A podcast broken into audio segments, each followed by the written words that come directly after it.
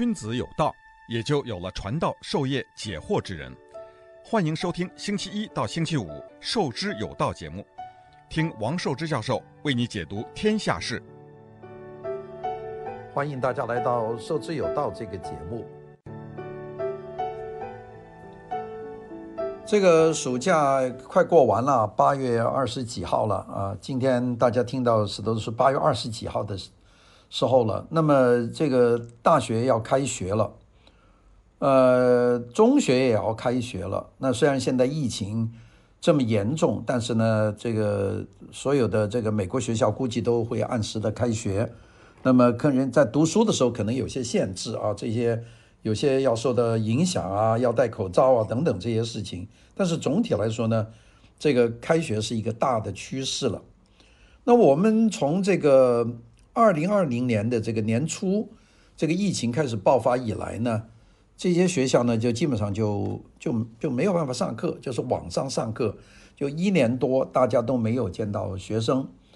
那么这个有很多人呢，要到学校上课呢，都觉得比较困难，就上网课啊，上的网上上课。我呢也都在网上上课。我呢因为是讲理论的，所以呢有很多课呢就是先录了像啊，录了像以后呢就到网上播。但是呢就一年多你见不到学生啊。这个作为一个大学老师来说呢，也是一个非常困惑的一个事情。那么现在呢，就开始呢要开学了啊，就是要见到学生了。那么我先讲讲这个到美国留学的情况，因为我们大家这个听节目的人呢，大部分呢都是这个要不是自己在留学，要不就是有孩子啊、呃、留学或者在大学读书。那这是一个比较多的，因为有一年多啊。美国的大学呢就没有这个招收这个外国留学生，那么有很多在美国已经读留学的学生呢，这个就回家了。那特别是中国大陆的留学生特别多，呃，中国大陆在美国的留学生的人数是占所有国家最高的，就是中国大陆有几十万人呢。那么这些学生呢，在呃二零二零年这个春季和秋季呢，就相继呢都回家啊，都回家。回家不容易了。我们记得他们从这个疾病开始爆发的时候，然后呢，这个转诊花了很高的钱，然后就回到了这个中国大陆的自己的家里。那么这样呢，在家里呢，在上网课，这样就上了一年。那上到现在二零二一年的八月份，到九月份呢就开学了。九月一号，这个所有的大学都要开学了。那么这些学生呢，就要去留学了，就要回去了。所以呢，这个是造成了第一波的大量的人的这个要回美国读书啊，不管关系怎么样。第二个呢，就是还是有很多这个国内的学生申请进入美国的高等学校，但总体比例减少了，我估计大概减少比以前减少三分之一以上啊。但是呢，还是很多啊。你看，每年到美国留学的人，我估计也是十万十万左右的这个新申请入学的留学生。大概这么多，当然有些人说，你不是说美国禁止了中国这个学生的签证吗？是的，有五百个学生是由于他们学的专业的敏感有关系，是被拒签了。但是你和这么多万的这个学生来比，这个五百的拒签比例其实是很低的，也就是有大量的人还是要来到美国读书。所以呢，最近的这一个多礼拜啊，这个从十九号开始啊。我就看到两个机场就排这个美国航班的长队，一个是上海的浦东机场，一个是香港的这个国际机场。这个排队呢都超超过一公里长。他说那什么概念？就一千米嘛。我看见有人在机场拍的这个录像给我，那个那个队之长啊是很惊人的，就是因为现在。安检呢特别的复杂，你要检查这个检查那个，要符合中国方面的要求，要符合美国方面的要求，所以这个队呢是排的这个就是这是壮观了，这个壮观了。我有一个朋友啊，他有一个孩子要到美国来读书，那个一个月以前就买机票，现在机票呢非常非常的贵，这样呢买到了机票，然后呢就要集中在香港呢坐飞机。去美国，那么这个飞机呢，就是学生的包机啊。这个整个飞机三百多，就是都是中国大陆去的学生。这个然后呢，有大概也有三四百个家长到机场去送他们，所以就是那一个那一个队，你想想就排了大概就是差不多上千人在那排队，在香港也是很惊人的呢。你想一个人一米的距离，那就是一千米啊，那就是这么长的一个距离。那么还包括到别的地方，到别的地方的留学的少，在美国的多，所以这个大排这个长龙呢，这是我们最近这一个多礼拜以来见到的，大概会持续一段时间了，因为有很多学生呢，考虑到到美国以后可能要自我隔离，还得十来天的时间，所以都赶在十九号、二十号这几天就飞，并且尽量早飞啊，早飞早到。十九号飞的学生现在都到了美国了啊，现在应该到了美国呢，管理呢比较松，那那比在中国大陆管得松。中国大陆呢，如果你从外国进来的话，你是要自我隔离或者是集中隔离十四天，有些呢长达二十一天的，这个隔离是时间很长。美国呢，现在这种强迫性的集中隔离是非常少啊，都是自我隔离，要求你戴口罩。是比较松的，因为美国现在每天都十三万的这个感染比率，比率是很高。中国全国的这个感染比率每天都是大概几十个人吧，就是全国这个各地算起来，它的感染比例是非常的低，就是因为它隔离的非常彻底。但实际上，在外部的世界整个来说呢，是一个就是共存的观念的世界。那么今天呢，涉及的一个问题呢，就是来美国留学。那我们刚才说的这个大幅度减少，减少了多少呢？刚才呢，我们就讲了一个笼统数据，我凭我的印象讲百分之三十。那其实呢，没有降那么多，但是呢，也是比较少。那个根据美国大学申请平台叫 Common App A P P 啊，这个 Common App 大家可以查查，Common 就是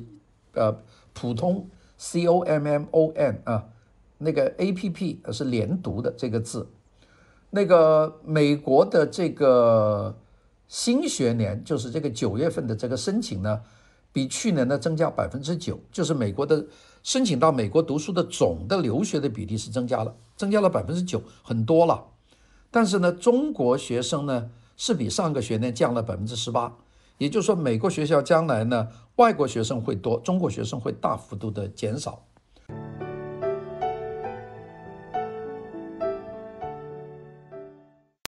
君子有道，也就有了传道授业解惑之人。欢迎收听《授之有道》节目，听王寿之教授为你解读天下事。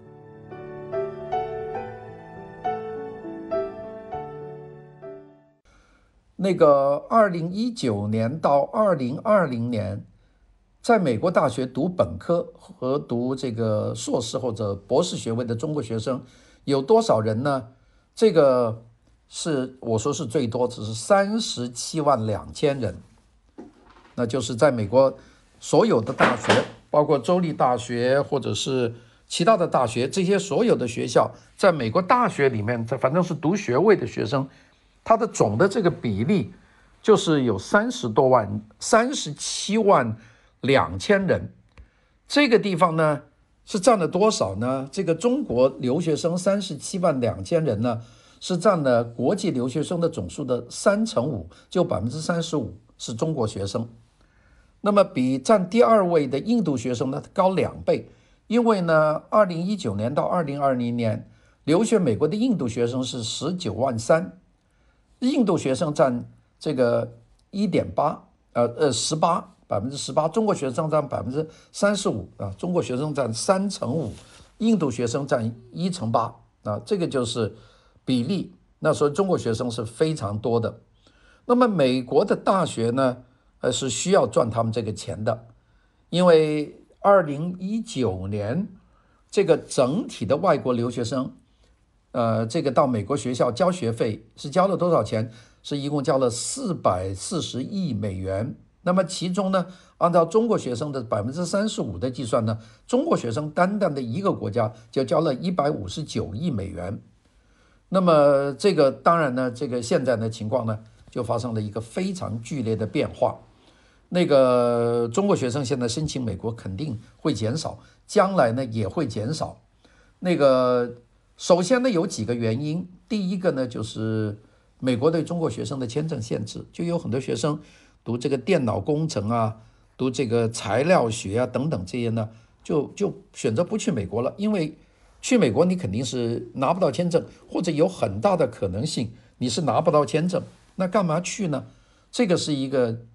第二个呢，就是美国国内啊，由于新疫情呢产生的这个反亚裔的这个这个情绪啊，我们这个加上媒体的这个一报道啊。这个亚裔在美国是感觉到非常的不安全的，所以呢，孩子们的家长呢也会考虑到，哎呀，就不要把孩子放到一个这样敌视我们的地方去，还是孩子要出国留学，也送到一些比较温和的地方去啊，去新加坡啊，去或者去欧洲啊，那边没有这么明显的这个排华的情绪，这是第二步。第三个呢，就是中美关系紧张啊，很多人不知道中美关系呢。它将会发生出什么样的情况？所以呢，这些是一个大家很担心的一个问题。这个疫情爆发以后呢，美国大学在去年的三月份就关闭校园，改为上网课。那么到现在为止呢，这个很多学生呢，这个没有办法，就因为上网课等于读不了书。那么所以呢，这个很多学生呢，有些吃不消。那个虽然呢。回去了，像哈佛大学、哥伦比亚大学这种名牌的私立大学，一年的学费呢高达四万九到六万一啊，这么这么不等，大概从五万到六万美元这个学费，食宿费还没有计算在内，并且呢，大学呢还会让学生呢收几千块钱的这个其他的杂费，那么所以呢，中国家长呢向美国大学交纳的是全额的学费。但是呢，他们只能在中国上网课，所以呢，很多家长觉得这个太不划算啊。这个就是有些学生呢就选择就退学了。那么当然还有一个原因呢，就是政治原因，就是我们前面讲过的，那个特朗普从去年五月份就禁止这些跟这个敏感的科技有关的研究生在科技领域里面深造啊，说这些学生呢可能对美国的国家安全呢构成的威胁。那么我们说这一次开学的时候，有五百个中国学生被拒签。从 Donald Trump 去年五月份公布了这个计划以来，到现在为止呢，是已经有超过一千名中国学生的签证呢被取消。那么当然呢，这个比例来说其实很少了。你想，中国一年这个来美国的学生总是有过十万人到美国来读书，你只有五百个这个学生被拒签，其实这个拒签比例是个非常小的。但是呢，对于很多中国学生来说呢，他们的信息呢是巨大的，因为大家知道呢，这个他们不是会受到多待见的一个地方，那我干嘛又给了钱来到一个地方，你还要歧视我，我就不来了。所以呢，今年的这个整个的来华的来美国读书的这个从大陆来的学生，这个数字呢会少的，但是外国留学生会会多的，今年。我们知道，美国今年新注册的外国留学生是增加了百分之百分之百分之九啊，所以你将来在美国校园里面，你会见到更多不同的这个来自外国的学生，而不仅仅就是只有中国大陆的学生，因为在过去的十多年以以内啊，有些学校的这个大陆学生的比例已经达到了这个爆炸性的高度了，有些 UC 的学校，你到他的校园里去看。两个人里面有一个可能是讲普通话的，这个比例很高。那这种情况呢，我估计以后呢就不太会出现了。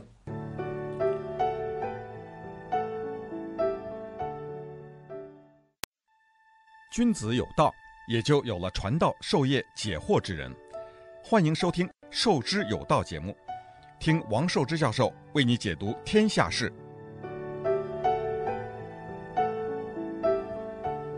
今天呢，我们和大家讲讲美国呢，最近呢就是任命了这个驻华的大使啊，这个大使叫 Nicholas Burns。那这个今天呢，我们就用点时间讲讲这个 Nicholas Burns 啊。那因为这个两个国家之间，两个这么大的国家，那么有很长的时间呢是没有这个大使啊。那么最近呢，这个中国呢就已经委派了这个。呃，中国驻美国的大使已经到任了，那么美国呢，也不能说让这个大使的位置就空着，所以呢，也有委任，就是这个 Nicholas Burns。这个 Nicholas Burns 呢，他不是个中国通，我们其实经常期待呢，美国的驻华大使呢是一个懂中文的，对中国很了解的。这个不是中国通，而这是一个职业的外交官。他呢，在二零零五年到二零零八年，他还担任过副国务卿，也就是外交部的副部长。所以呢，这个就是说明过去的十多年以来，美国驻华大使的这个不再是这个情况有些变化。我们知道有相当长的时间，美国的这个驻华的大使呢，都是由这个政界的一些重要的人物担任。那么现在呢，换成一个职业的外交官，经验丰富的外交官。那么我们今天就讲讲。这个 Nicholas 呃，这个 Burns，他的全名叫 Richard Nicholas Burns 啊，一九五六年生的，是一个美国外交官，也是一个学者。他呢是一个教授，他是担任这个哈佛大学的 John Kennedy 政府学院外交和国际政治的教授，也是这个呃肯尼迪政府政府外交和国际政治的这个研究中心的董事会的成员。他还有很多的职务，他是这个 Aspen Strategy Group 的董事，是这个 Cohen Group 的高级顾问啊，担任了几个董事。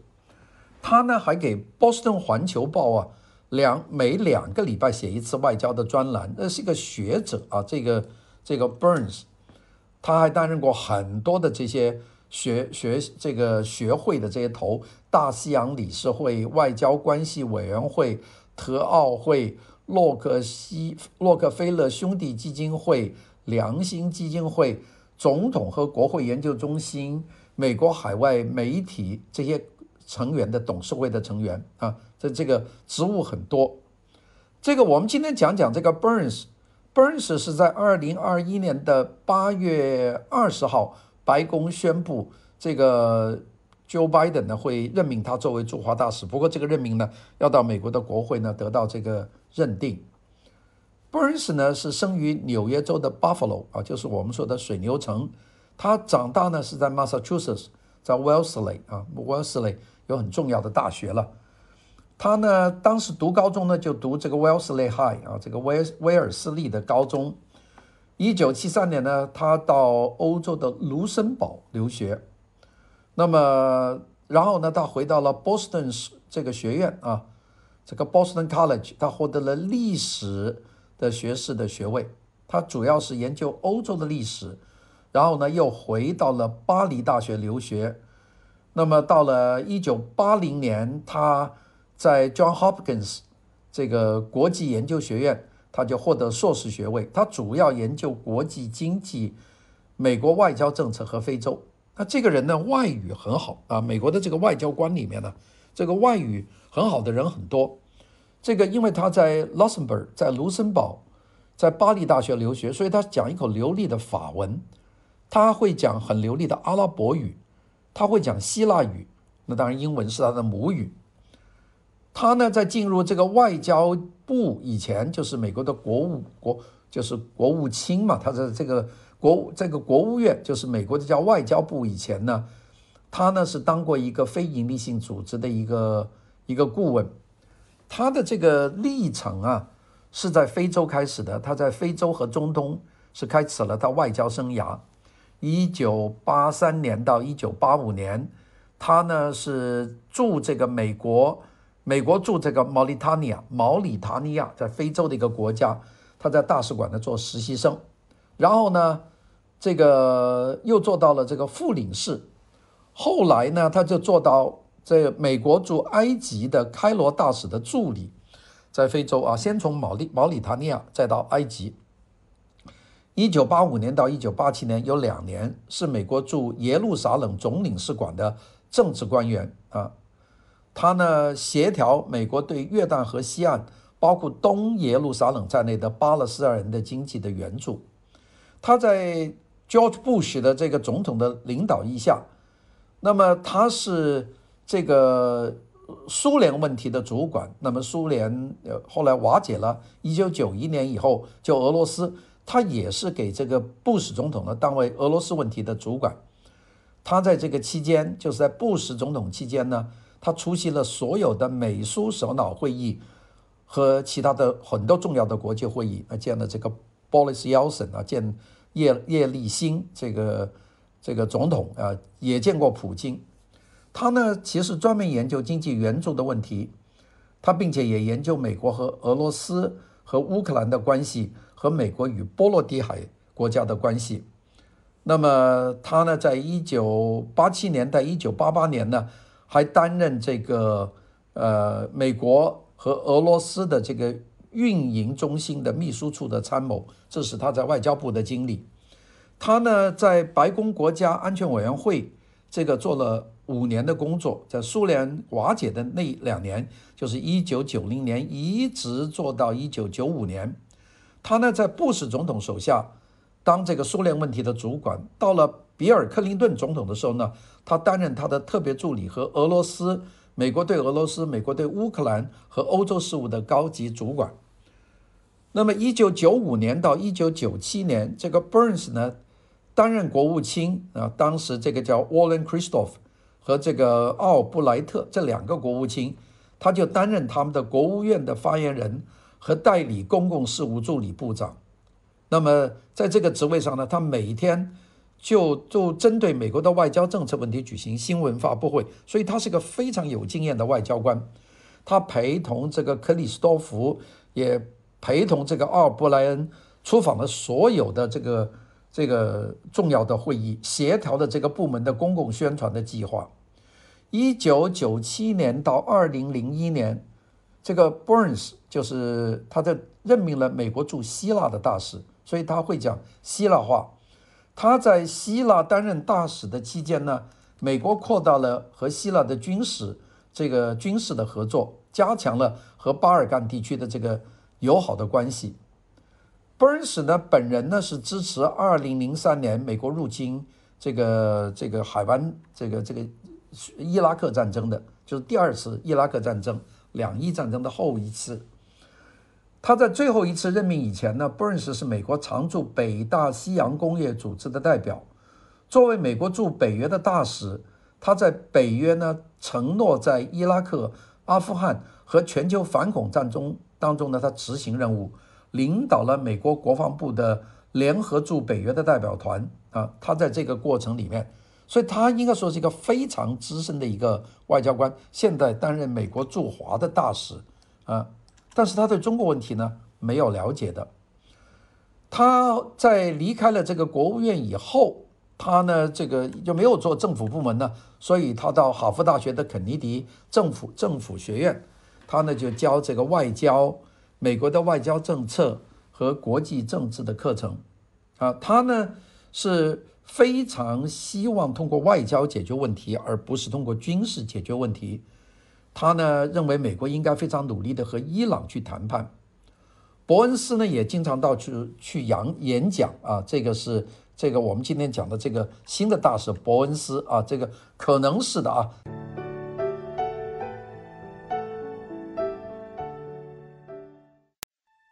君子有道，也就有了传道授业解惑之人。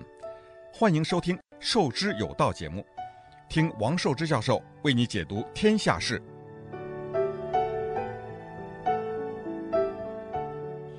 那个伯恩斯是拜登二零二零年总统竞选的外交政策的顾问，他呢也当过希拉里·克林顿二零一六年的这个总统竞选的非正式顾问，所以他当过几任，他是做过布什的一个官员，做过希拉里·克林顿的二零一六年总统竞选的非正式顾问，做了二零二零年的这个拜登的总统竞选的外交问题的顾问，所以呢，他这个呃。支持这个伊拉克战争，但是呢，他现在说我们搞伊拉克战争呢是是一个非常严重的错误啊。他做了很多事情。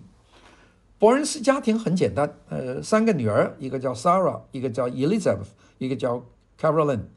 呃，一一个太太，非常简单。如果他得到参议院的认可的话，这个 Burns，这个 Nicholas Burns 就很快会前往中国。因为现在两国呢处于几十年以来关系最低点，并且呢，我们这个还有个空缺，因为当时去年的十月份以前，这个驻中国的特使这个布兰斯塔，他已经卸任了。所以呢，从去年十月到今年的八月份，这个美国在中国是没有一个总管的一个地地方。那么这个呢，这个我们知道现在中国和美国方面在很多方面都有争议，在贸易、在技术、在冠状病毒、在台湾海峡问题，还有在南海的军事活动，这些国家都非常的具有这个具有很大的强烈的这个立场啊，每一个方面都指责另一方面呢是搞挑衅的行为，所以这个 Nicholas Burns 去中国呢，它是。一个非常棘手的一个事情。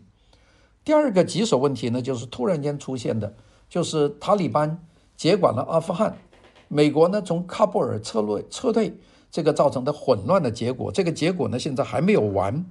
那么从表面来说呢，这个好像呢这个美国的这个全体呢都在谴责这个拜登的这个撤军不当，那中国方面呢也认为美国呢是不负责任的。但是突然间，美国把这么大的一个军事力量全部撤出了阿富汗地方，那么对于这个地方的这个平衡来说，是一个很大的问题。因为作为一个极端的一个政府啊，塔利班政府，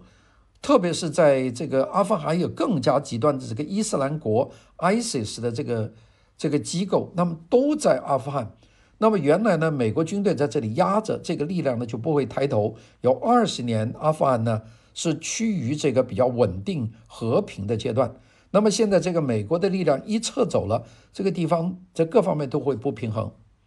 那么周边的地方都会担心，这个俄罗斯原来的三个加盟共和国和阿富汗是接壤的，这个呃土库曼斯坦、乌兹别克斯坦、哈萨克斯坦就是。这个边界是连在一起的，大家记住，中国和阿富汗也有一个七十公里这么一个边界，叫瓦罕走廊。那么从中国进去就到了中国的塔吉克这个自治县到塔城，从这里进去就到新疆。所以中国对于这个权力的真空呢，中国也会担心的，因为一个极端的，我估计是永远不会变的这么一个政权在这里是个问题呢。所以伯恩斯在这个关系上面。去去上台的话，我估计他肩上的这个担子非常的重啊，有很多事情呢是要解决的。那么这个他应该怎么解决呢？不知道，现在就看他的这个任命呢会不会被参议院这个通过。如果通过的话呢，很快呢就会就批准他就要到任了。这个 Joe Biden 在上个礼拜五还宣布。这个 Joe Biden 呢，还要任命另外一个美国人呢，去担任美国驻日本的大使。这个大使呢叫 Rock Emanuel 啊，这是个美国国会议员啊，拉赫伊曼努尔，这是美国驻日本的大使。现在美国驻日本大使的位置呢，也是一个空缺。那么，所以伯恩斯说，他表示，他说，如果参议院确认的话，他会期待重新返回这个外交的领域。他要致力呢，这个美国和中国之间的这个战略的竞争，还有我们这个关键时刻面临其他严重的困难和复杂的挑战啊。他说我要面对这个问题。但很多人说，这个为什么不派一个中国问题专家呢？我们看看，其实美国不怎么派中国问题专家当大使啊。我们在在伯恩伯恩斯以前的四任美国驻华的大使。也都不是中国问题专家，美国的中国问题专家呢，大部分都是学者，或者呢，在中国有过比较长的这个工作的经验，这种人凤毛麟角，并且这种人呢，也未必是好，因为他们有些既有的概念。如果职业的外交官，他会比较 flexible，所以呢，我觉得这个在任命他来说呢，这个并问题不大啊，他既不是中国的。朋友也不是中国的敌人，就是他是一个外交官，这一点大概是为什么拜登呢选他的原原因。这个 Burns 呢，他和 Joe Biden 关系非常密切啊，我前面讲过了，他担任过他的二零二零年的外交这竞选当中的外交问题的顾问，那么并且呢，他和拜登的手下包括国务卿这个安东安东尼布林肯这个布林肯呢关系比较好。这两个人都有欧洲背景啊，布林肯是在法国长大的，这个 Burns 呢是在卢森堡在巴黎大学读书的，他们两个都讲一口流利的法文，所以呢，他们有一种情感上的这个关系，这个我觉得是非常重要的。那个 Burns 呢，这个是做了很多的全球的事务，那么他估计是拜登政府呢希望寻求一种和北京沟通的新的模式，所以派了这一批特殊的这个人。那当然有些人就说他他不是一头表演用的马啊，我们说有两种马，一种就是那种马赛当中表演的马，这种是呃中国通啊等等这种，他说。有人说他不是一个表演的马，他是一个工作的马，就是他是一头做工作用的马，它不是一头做花絮的事情的马。就是说他懂工作，但是他没有很显赫的这个外交的背景啊。他说呢，现在选这个人呢，他主要是了解大国的政治啊。他在欧洲这么长的时间，呃，他这个工作的这个背景呢，给他一个非常好的一个了解。了解大国关系的人啊，所以呢，这个就是关于新一任的美国驻华大使的这个任命啊。这个我们估计这个 Nicholas Burns 会被这个参议院通过的。如果参议院通过的话呢，他马上就要走马上任，这样的两国之间呢，就会多一个这个接头的人。好的，谢谢大家。